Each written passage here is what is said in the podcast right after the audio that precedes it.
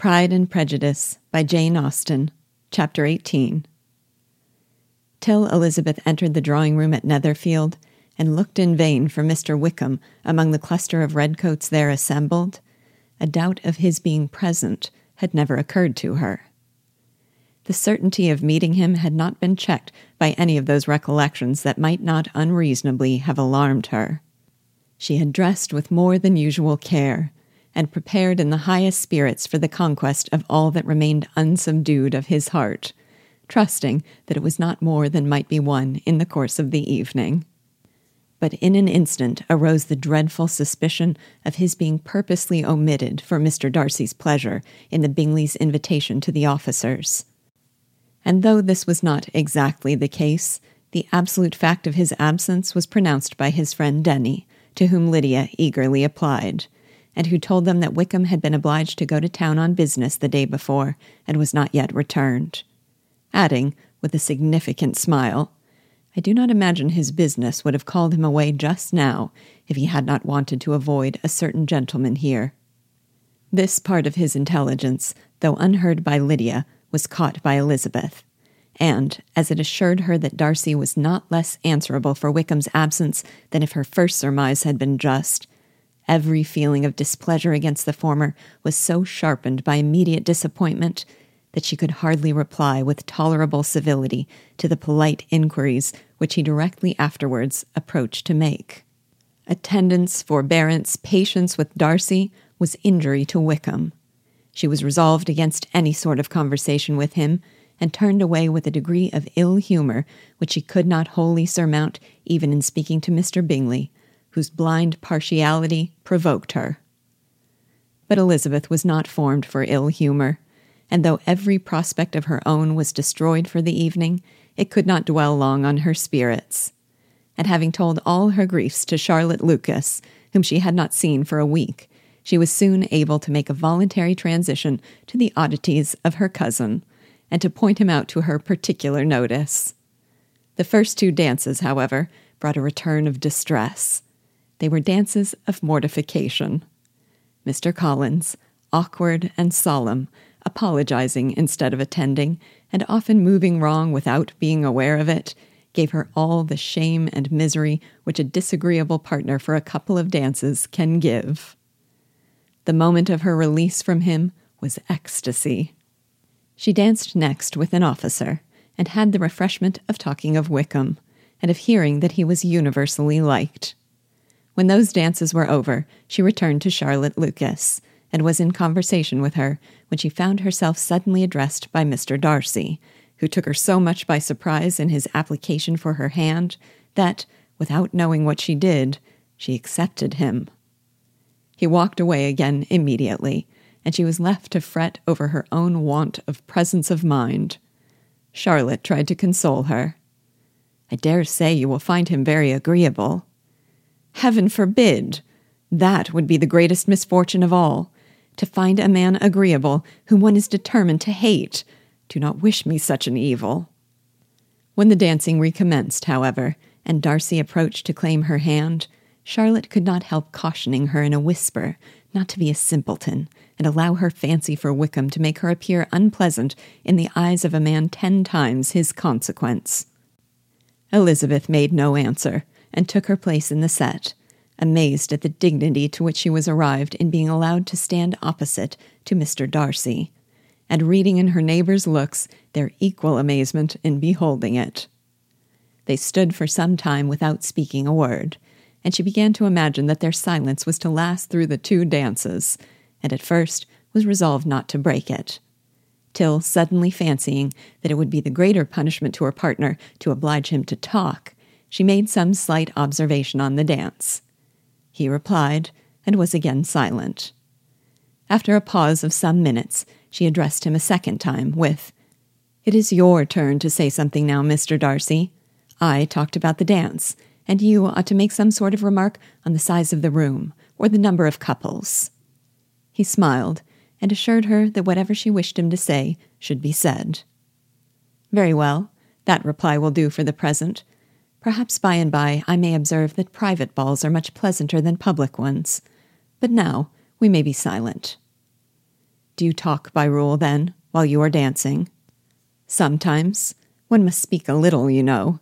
It would look odd to be entirely silent for half an hour together. And yet, for the advantage of some, conversation ought to be so arranged as that they may have the trouble of saying as little as possible.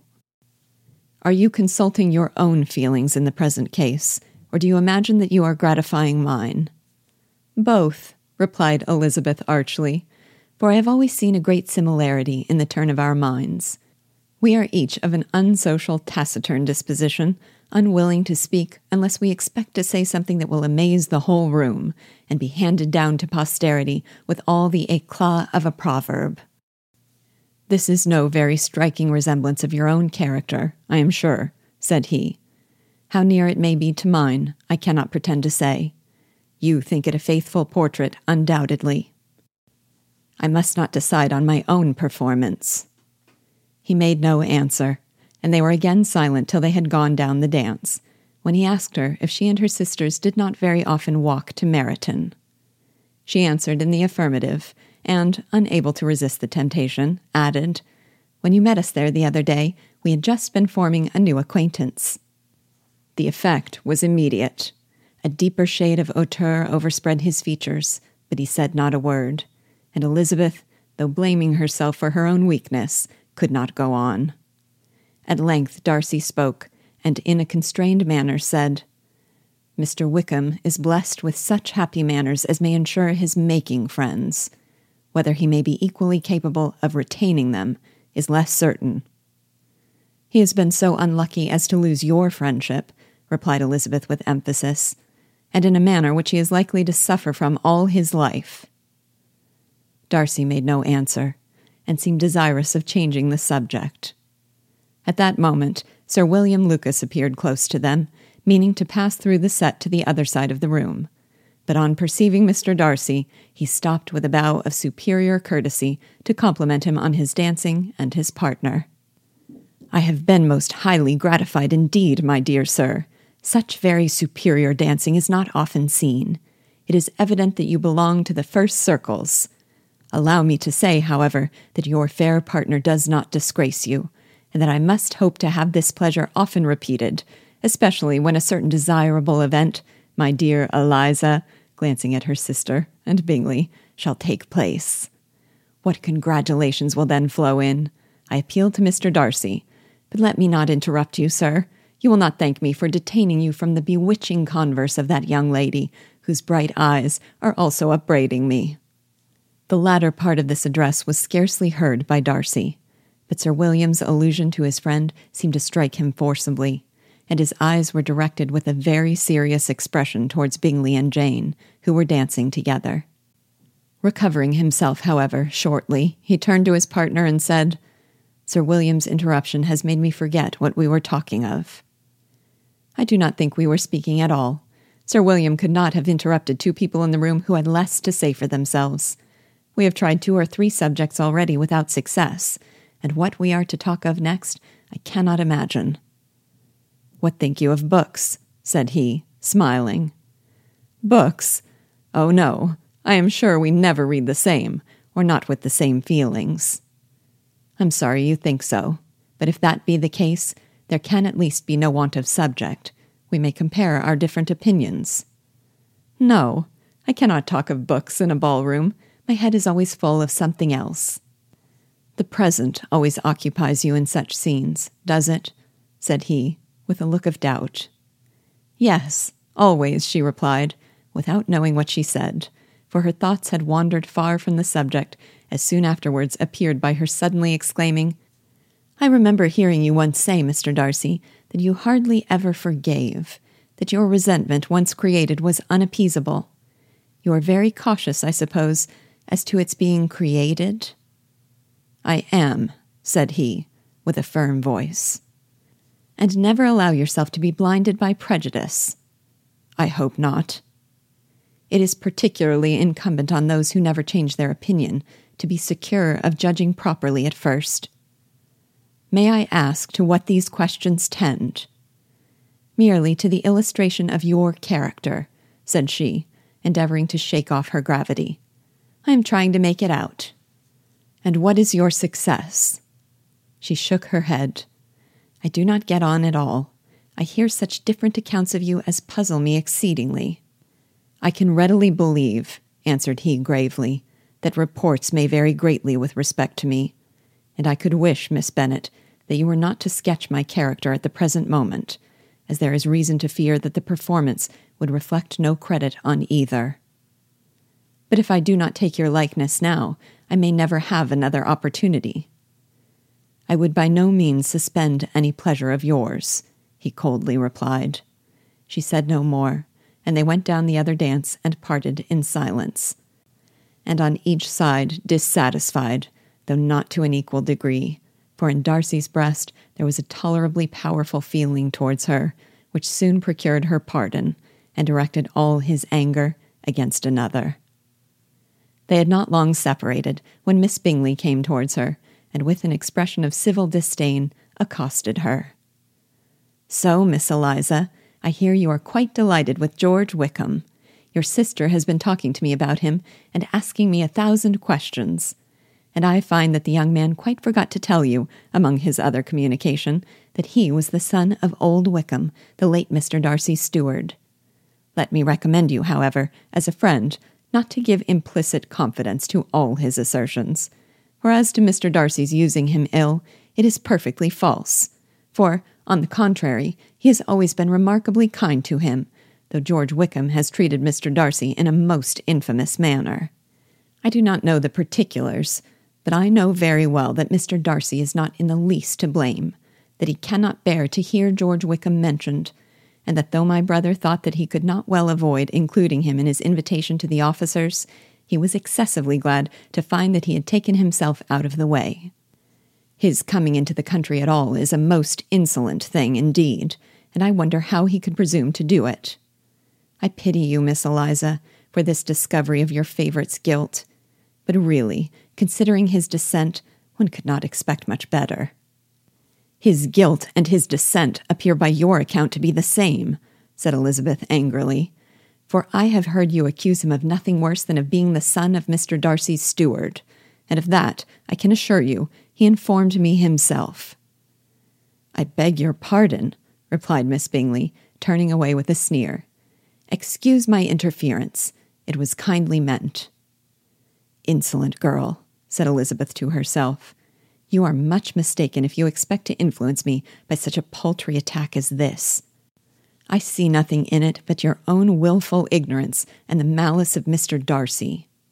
She then sought her eldest sister, who had undertaken to make inquiries on the same subject of Bingley.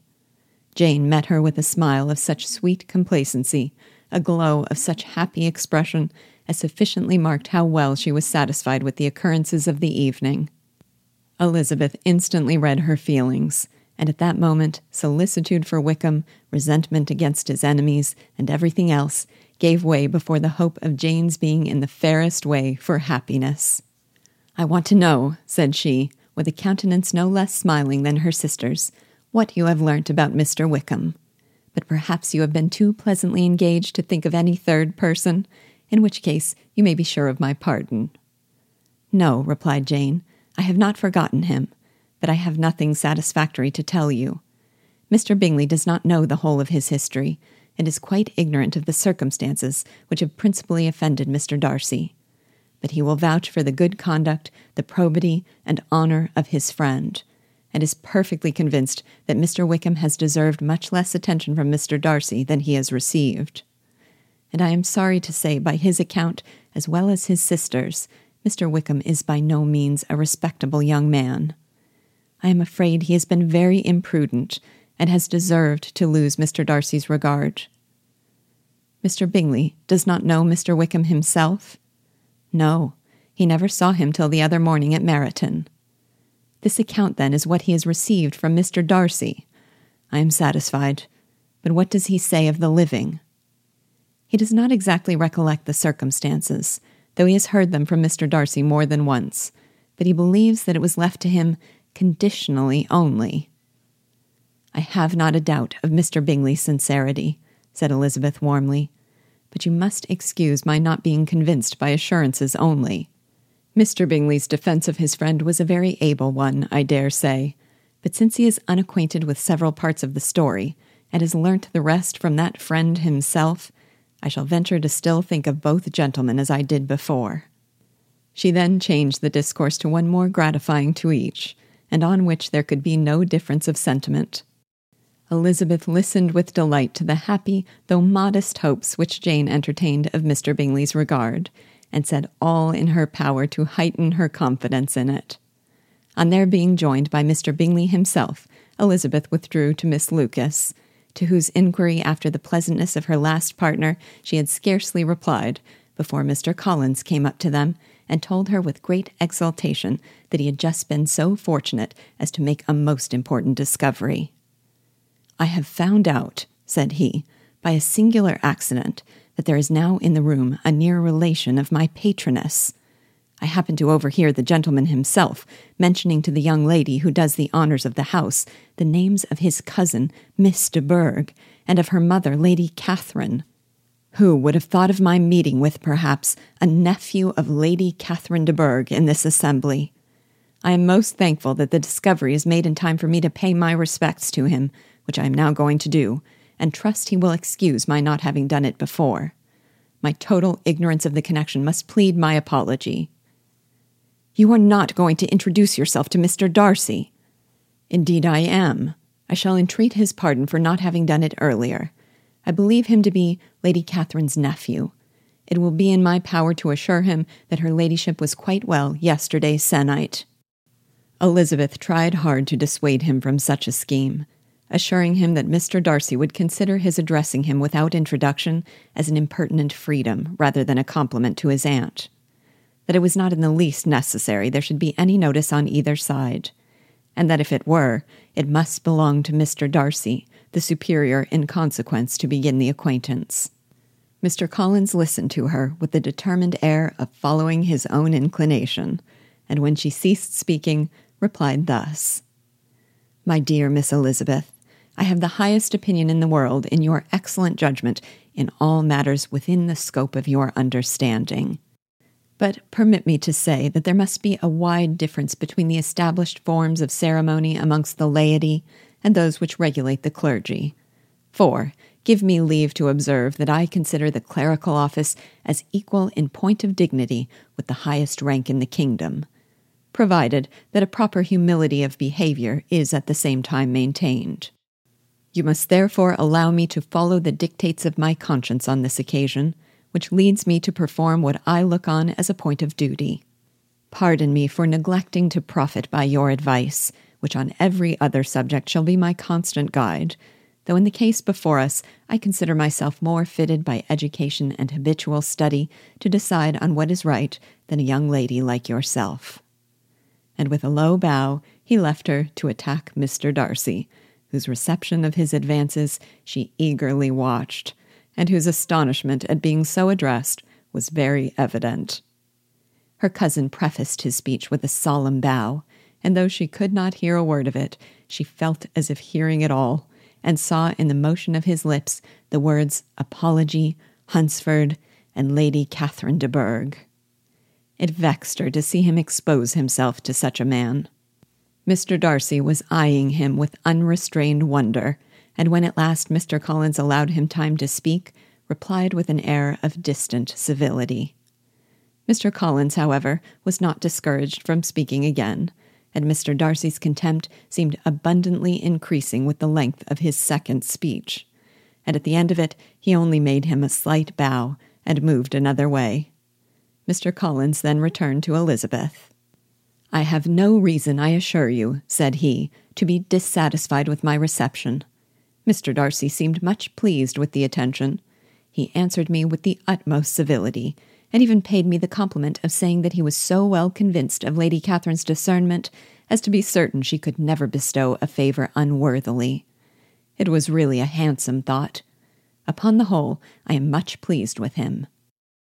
As Elizabeth had no longer any interest of her own to pursue, she turned her attention almost entirely on her sister and Mr. Bingley and the train of agreeable reflections which her observations gave birth to made her perhaps almost as happy as Jane.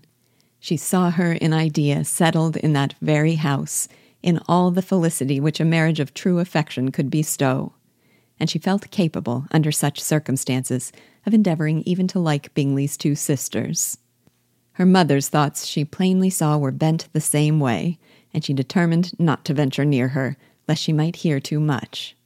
When they sat down to supper, therefore, she considered it a most unlucky perverseness which placed them within one of each other, and deeply was she vexed to find that her mother was talking to that one person, Lady Lucas, freely, openly, and of nothing else but her expectation that Jane would soon be married to Mr. Bingley. It was an animating subject, and Mrs. Bennet seemed incapable of fatigue while enumerating the advantages of the match.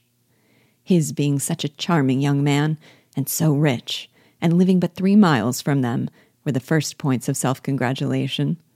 And then it was such a comfort to think how fond the two sisters were of Jane, and to be certain that they must desire the connection as much as she could do. It was, moreover, such a promising thing for her younger daughters, as Jane's marrying so greatly must throw them in the way of other rich men. And lastly, it was so pleasant at her time of life to be able to consign her single daughters to the care of their sister, that she might not be obliged to go into company more than she liked. It was necessary to make this circumstance a matter of pleasure, because on such occasions it is the etiquette. But no one was less likely than Mrs. Bennet to find comfort in staying home at any period of her life she concluded with many good wishes that Lady Lucas might soon be equally fortunate, though evidently and triumphantly believing there was no chance of it. In vain did Elizabeth endeavor to check the rapidity of her mother's words, or persuade her to describe her felicity in a less audible whisper. For, to her inexpressible vexation, she could perceive that the chief of it was overheard by Mr. Darcy, who sat opposite to them. Her mother only scolded her for being nonsensical. What is Mr. Darcy to me, pray, that I should be afraid of him? I am sure we owe him no such particular civility as to be obliged to say nothing he may not like to hear. For heaven's sake, madam, speak lower. What advantage can it be for you to offend Mr. Darcy? You will never recommend yourself to his friend by so doing.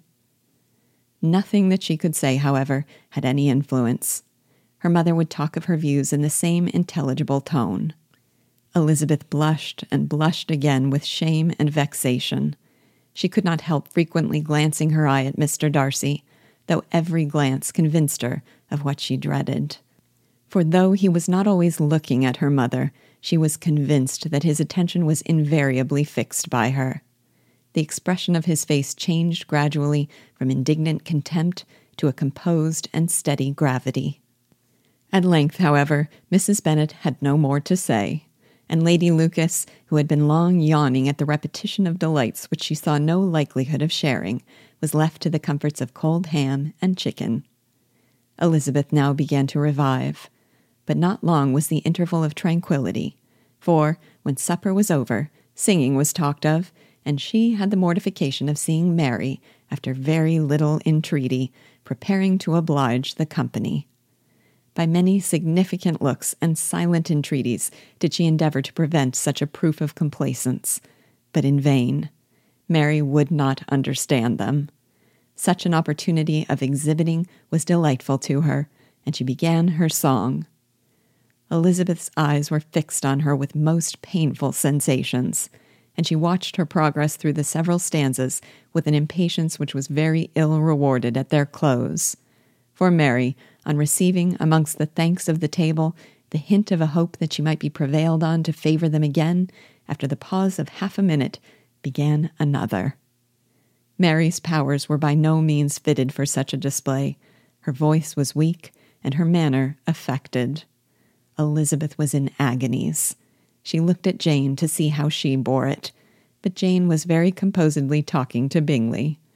She looked at his two sisters and saw them making signs of derision at each other and at Darcy, who continued, however, imperturbably grave. She looked at her father to entreat his interference, lest Mary should be singing all night. He took the hint, and when Mary had finished her second song, said aloud, That will do extremely well, child.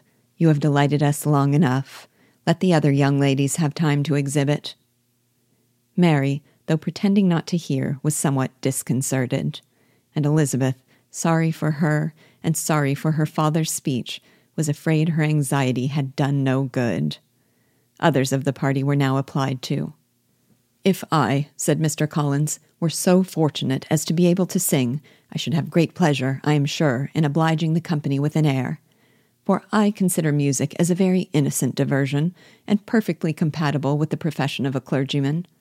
I do not mean, however, to assert that we can be justified in devoting too much of our time to music, for there are certainly other things to be attended to. The rector of a parish has much to do. In the first place, he must make such an agreement for tithes as may be beneficial to himself and not offensive to his patron. He must write his own sermons, and the time that remains will not be too much for his parish duties and the care and improvement of his dwelling, which he cannot be excused from making as comfortable as possible. And I do not think it of light importance that he should have attentive and conciliatory manners towards everybody, especially towards those to whom he owes his preferment. I cannot acquit him of that duty, nor could I think well of the man who should omit an occasion of testifying his respect towards anybody connected with the family. And with a bow to Mr. Darcy, he concluded his speech, which had been spoken so loud as to be heard by half the room. Many stared, many smiled, but no one looked more amused than Mr. Bennet himself, while his wife seriously commended Mr. Collins for having spoken so sensibly and observed in a half whisper to Lady Lucas that he was a remarkably clever, good kind of young man. To Elizabeth, it appeared that, had her family made an agreement to expose themselves as much as they could during the evening, it would have been impossible for them to play their parts with more spirit or finer success. And happy did she think it for Bingley and her sister that some of the exhibition had escaped his notice and that his feelings were not of a sort to be much distressed by the folly which he must have witnessed.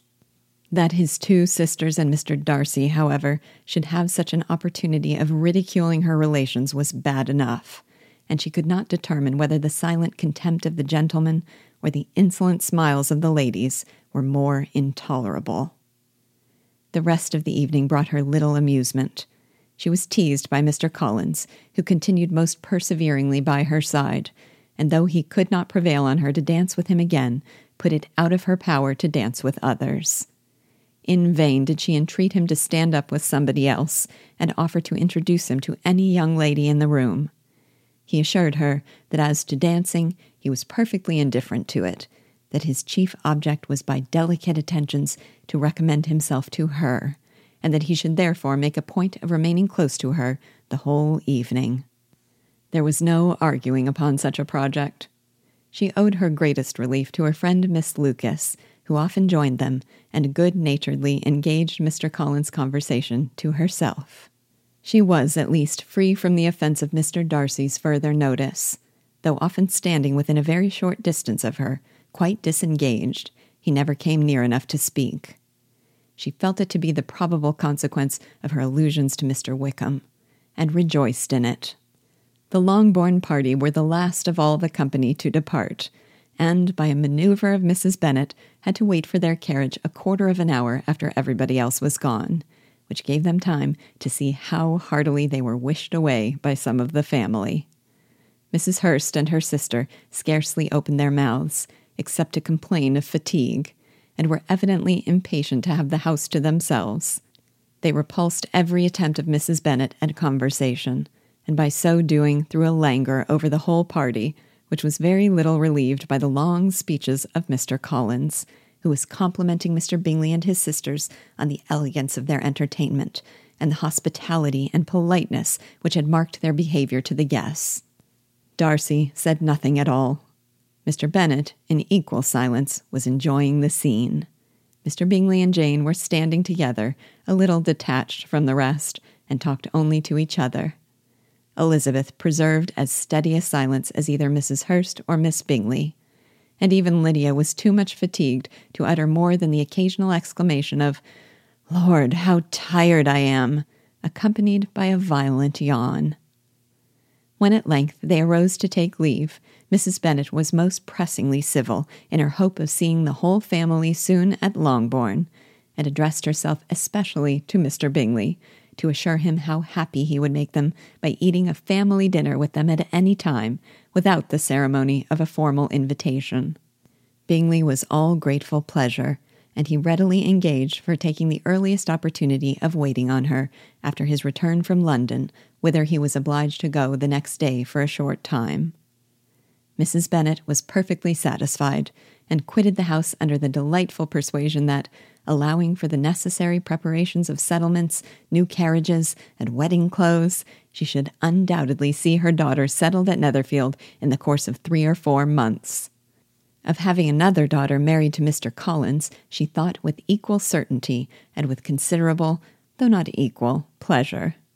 Elizabeth was the least dear to her of all her children, and though the man and the match were quite good enough for her, the worth of each was eclipsed by Mr. Bingley and Netherfield.